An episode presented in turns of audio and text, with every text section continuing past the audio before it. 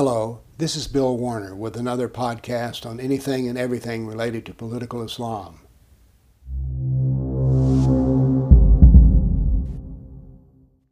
Well, it's near July 4th, and it's a good time to see a comparison between the foundation of our republic, the U.S. Constitution, and the Sharia, which is the foundation of Islam. Let's deal with a little nomenclature, the words we use. Sharia means path. Now, Sharia is Islamic law, but it also includes many other aspects of life, such as insurance and burial.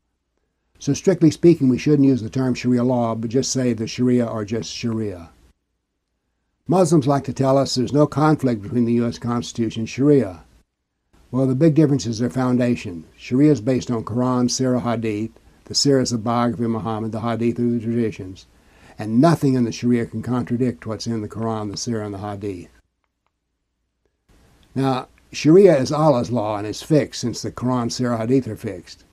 Quran and Hadith allow wife beating, so the Sharia sets forth the proper way to beat your wife. A husband is not supposed to get angry and hit his wife. There's a gradual process which he must go through before she is struck. The right to beat your wife is permanent and cannot be changed.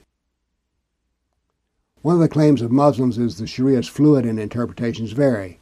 Well, there's a small amount of truth to this. As an example, there are four schools of Sunni Sharia, but 75% of the interpretations agree with each other, and the differences are quite small. As an example, two schools of Sharia say that female genital mutilation is mandatory, and the other two say it is not mandated, but it is a good thing. By the way, all Sharia decisions are in five categories mandatory, recommended, neutral, doesn't make any difference, reprehensible, and forbidden. Now, the Muslims say that the Sharia is about religion and is no concern of the Kafirs, that Sharia is like Jewish halakha law and the Catholic canon law. However, using the reliance of the Traveler, a, a manual of Islamic law, roughly 30% of the text is devoted to the five pillars prayer, fasting, shahada, hajj, going to Mecca, and the zakat, the tax. So, the Sharia is only about 30% about religion. Now, the, for the non Muslim, the most interesting part of the Sharia is about them, the Kafirs. The Sharia is very detailed about how the Kafir should be treated, the proper position for a dhimmi, one who has signed a contract, a dhimma.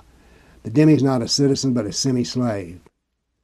A dhimmi may not carry weapons, strike a Muslim, they have to wear special clothing, they may not own Muslim slaves, they cannot testify against a Muslim in court.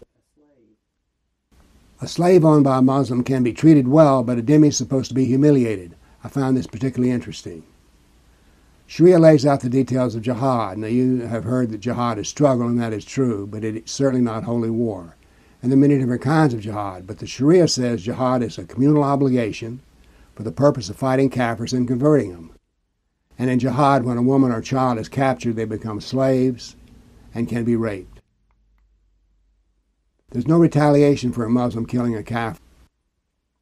And under the heading of religious freedom, the Sharia says that apostates should be killed. The ethics of Sharia are dualistic one set of laws for Muslims and a separate set for Kafirs. The Islamic argument is our Constitution is man made, but the Sharia is made by God. That sounds good. Seems like God ought to be able to do a better job than a human. Take slavery. Slavery was allowed under the original U.S. Constitution, but it was amended such that slavery was made illegal. Islamic doctrine allows slavery, and there's no way to change it. The Sharia is not adaptive, but permanent. The U.S. Constitution and Sharia are the measure of two different civilizations. Sharia is fixed and based on Quran, Sirah, Hadith. The Constitution is based on the ethics of the Golden Rule. As an example, all people are equal before the law, and is adaptable by the use of amendments. An example of the adaptation is slavery. It was first allowed, but then moral consideration I mean, who wants to be a slave? Led us to the Civil War and amendment to end slavery. Sharia is stuck and just denies it today slavery is still practiced in Africa. What is important to realize is Sharia is being implemented a step at a time under the heading that Sharia is just a religious law. Impossible for the Kafir to understand. And we're not to worry about it. But we should worry, and we should ask every Muslim and every political candidate who's a Muslim questions about such as this. Do you believe in the killing of apostates? Do you believe in wife beating, honor killing, inequality of the Kafir and Sharia? jihad history. the hatred of the filthy kafir, child marriage, rape of captives, polygamy, blasphemy laws, and which law is supreme, the Constitution or Sharia. If you want to know more about the Sharia and how it affects you, read my book, Sharia Law for Non-Muslims. If you already have my books, consider making a donation. Thank you.